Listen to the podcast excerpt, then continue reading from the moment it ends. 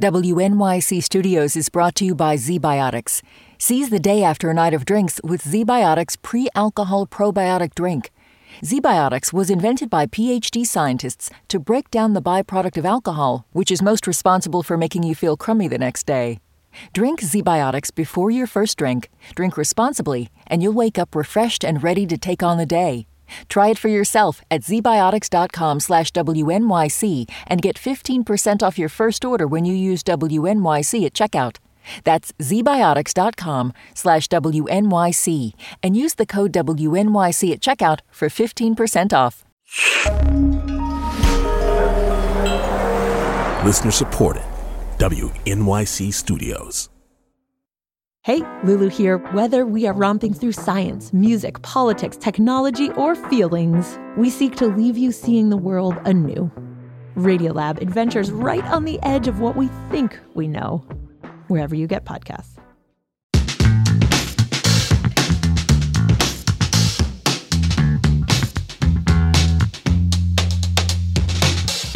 This is All of It on WNYC. I'm Allison Stewart. We've had an amazing set of interviews for our Black Art History Month series this February. We spoke to artists Ming Smith, Senga Nengudi, Alison Saar, and Fahim Mahid. We heard about the Black Potters exhibit at the Met and the New York Historical Society. We remembered Winfred Rembert with his widow Patsy and spoke to the first Black woman to have a nationally syndicated comic strip. And today, we finish the series with someone who is one of a handful of Black female gallery owners, the first in the Chelsea district. Nicola Vassell opened her own space in 2021 on 10th Avenue and 18th Street after years of honing her craft and connections at other major galleries and working with some major art collectors. Nicola Vassell, welcome to the show. Thank you. Thank you so much, Allison. It's wonderful to be here, the show of enlightenment and good citizenship. Do you remember... or what do you remember about your earliest impression of what art is or art was? Yeah. Well, you know, I grew up in Jamaica, the island of Jamaica. And looking back at my early childhood, I sort of remember that art was inherent. It was everywhere. You know, of course, music being the mainstay of the kind of larger cultural expression. But Jamaicans are want to, you know, be incredibly expressive. Visual resonance is very important. Creative expression is very important. So the, you know, arts in general felt very natural to me and something that was sort of baked in. When did you realize you wanted to head to New York City? Oh, you know, I actually understood that from early in my teens. I was described as a quite willful child, and something about the normative, you know, kind of structure of life at home didn't really appeal to me. So I understood that I would have to venture outwards. And at a certain point, New York just seemed like the most exciting place to do that. And I pursued that idea quite vigorously, to my poor mother's chagrin. I was going to say, now that you're an adult, what does willful child mean to you? What did they really mean? Yeah, no, willful children have to be understood and appreciated for an actual kind of sense of self-determination. I think that that's the translation as an adult. Perhaps at a young age, it's not in a form that can be easily understood. But I do think that often we're granted by the gods or by the universal wisdom with certain traits and characteristics. And I think willfulness, when properly shaped, really is the bedrock of self-determination. Yeah, you know, I've talked to other parents about that, and they've said, you know, you don't want to break a kid's will. You want to support it and enhance it, but also channel it the right way. Exactly. Some parents can misunderstand that and try to, you know, impose their will. And I think it's a fine balance, you know. What do you consider your big break in the art scene in New York, that first moment that you know you wouldn't be sitting here today if that moment hadn't happened? I have to say it was when my very first boss, Jeffrey Deitch, took a chance on bringing me into his program, you know, and hiring me and allowing me to work with the gallery. you know, I'd had a life in New York prior to that point. I think I'd been in New York about 8 years by then. And, you know, I was very involved with the downtown scene. I had come as a model to New York City. And so I was very involved with fashion, but I really enjoyed sort of avant-garde parts of it. And I suppose that was the early permutations of a life destined towards, you know, us kind of channeling creative talent into the world. But so, yeah, I understood that Jeffrey was a hub for many things, sort of very interesting performance. He also absolutely welcomed the fashion crowd. He is, you know, he's a great scholar of art history also, but was a very big risk taker and frankly populated his community and his immediate surroundings, you know, sort of the staff, with very interesting, unusual, and ultimately very fertile personalities. So yeah, I would say Jeffrey really saying, you know, let's go for it, and passing his knowledge along. That was the big break for me. My guest is Nicola Vassell. She is a gallery owner of the eponymous Nicola Vassell Gallery on 10th Avenue around 18th Street. You know, it's interesting, getting and working with Jeffrey Deitch, that's a big deal early in one's career. What is something that you learned during that experience that you still come back to today? Wow, that's a great question. I have to say there were many things I learned from Jeffrey that I still carry and pull out of the toolbox. One of the most important things is to constantly look, you know, to never give up on one's curiosity, because looking really makes you understand how to see, you know, and continuously seeking out talent and keeping one's ear to the street, you know, trying to get a sense of who the interesting artists are, what they're making, and how that relates meaningfully to the kind of ripples that are pulsing through society. Also, you know, how to be a good sort of relationship builder with clients, and how absolutely to form a community of artists, very much anchored by, you know, a kind of unyielding support of artists and their ambitions. So, you know, and I'm sure I'll think of a few things as we go along, but those stand out to me.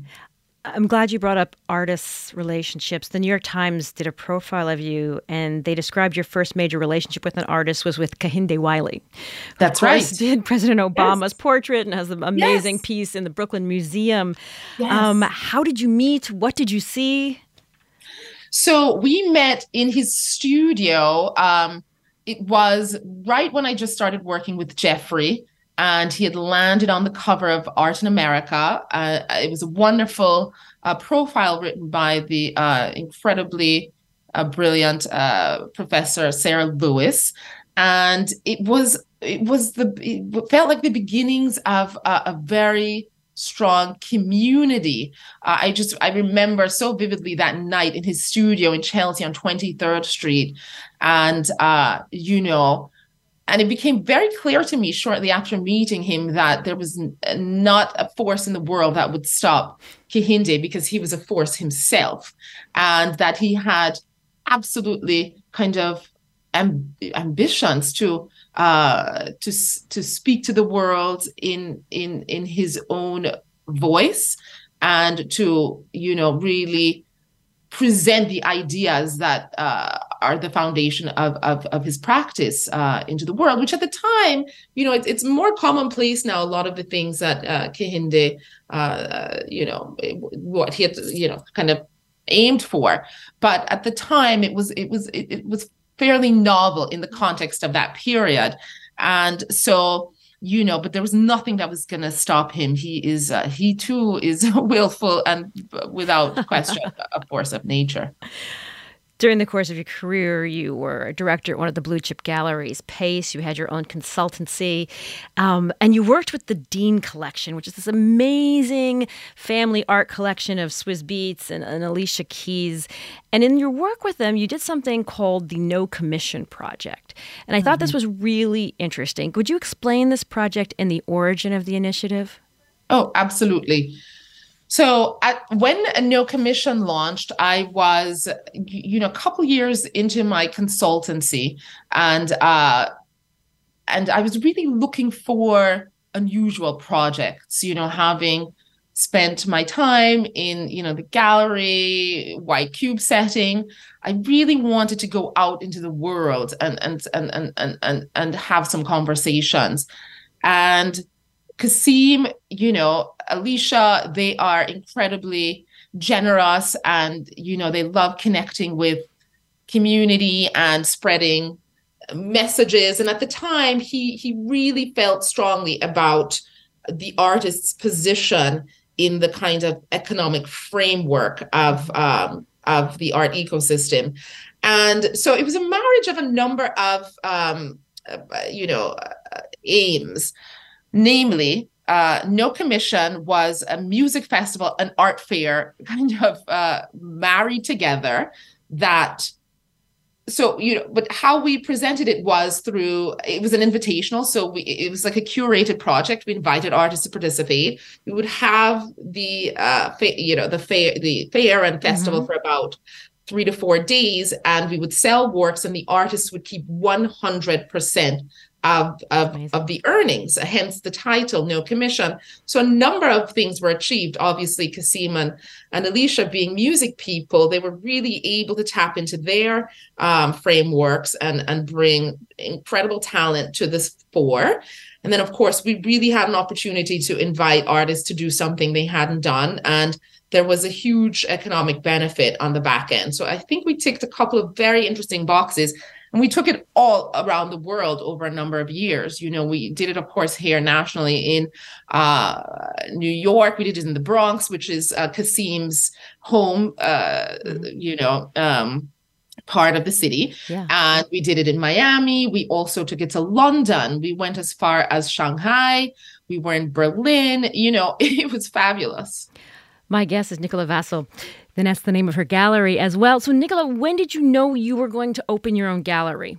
What void did you know you wanted to fill? Well, I'm so glad you asked that question on the heels of No Commission, because by the time we sort of closed out that project, I was pretty exhausted, and I felt I'd hit a ceiling, my curiosity ceiling, in terms of, kind of running around and, trying to have these conversations. And at a certain point, I had a yearning for the early days, going back to a very much a kind of traditional way of operating in the art world, while understanding that the world had really changed since then. So that, occurred to me to be a very interesting prospect. And at the same time, I realized that there would be, an efficiency to kind of consolidating all those efforts into one place. So it was more of, I'm a Virgo, so I love efficiencies.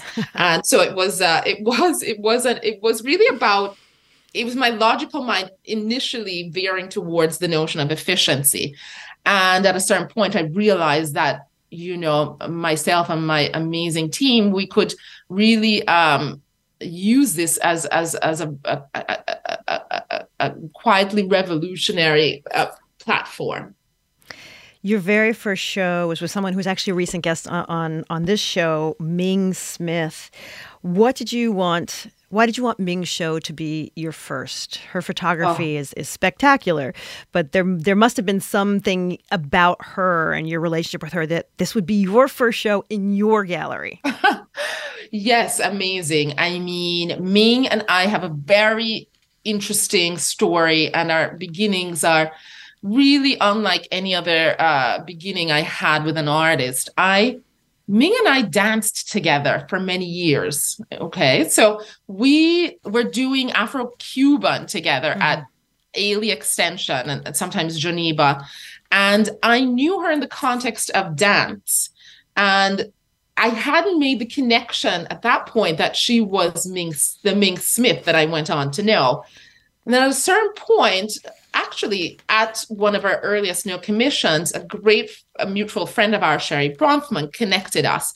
And when I understood what this was, I said, oh my goodness, this is, a kind of a brilliant diamond hidden away. And so, Ming and I just spent time forging over a number of years prior to opening the gallery, a very wonderful relationship and sisterhood. We would dance, we would go eat, we lived in Harlem together, we went to the park, So it was very much like a sisterhood, and she was integral to, the fortitude that was required to open this gallery. So she was very much a support system.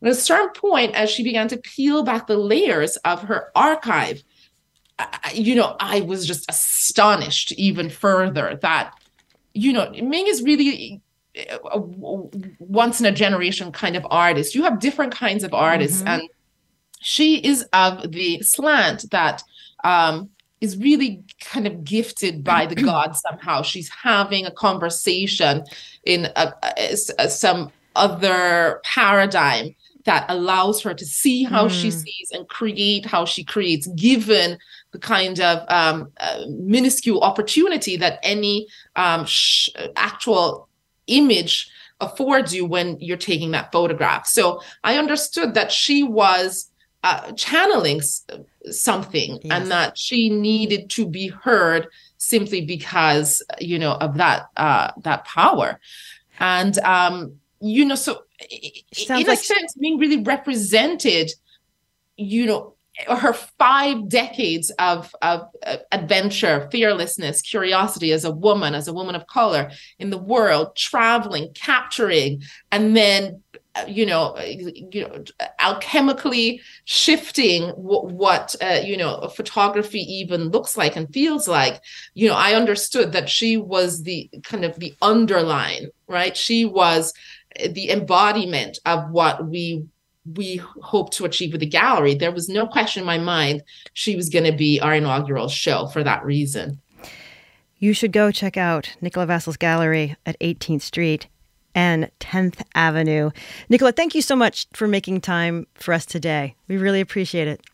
Thank you. My pleasure. Thank you for your good work, and keep it up.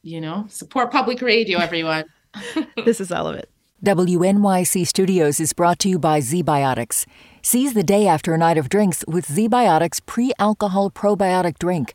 Z-Biotics was invented by PhD scientists to break down the byproduct of alcohol, which is most responsible for making you feel crummy the next day. Drink Z-Biotics before your first drink. Drink responsibly, and you'll wake up refreshed and ready to take on the day. Try it for yourself at zbiotics.com/WNYC and get 15% off your first order when you use WNYC at checkout. That's zbiotics.com/WNYC and use the code WNYC at checkout for 15% off.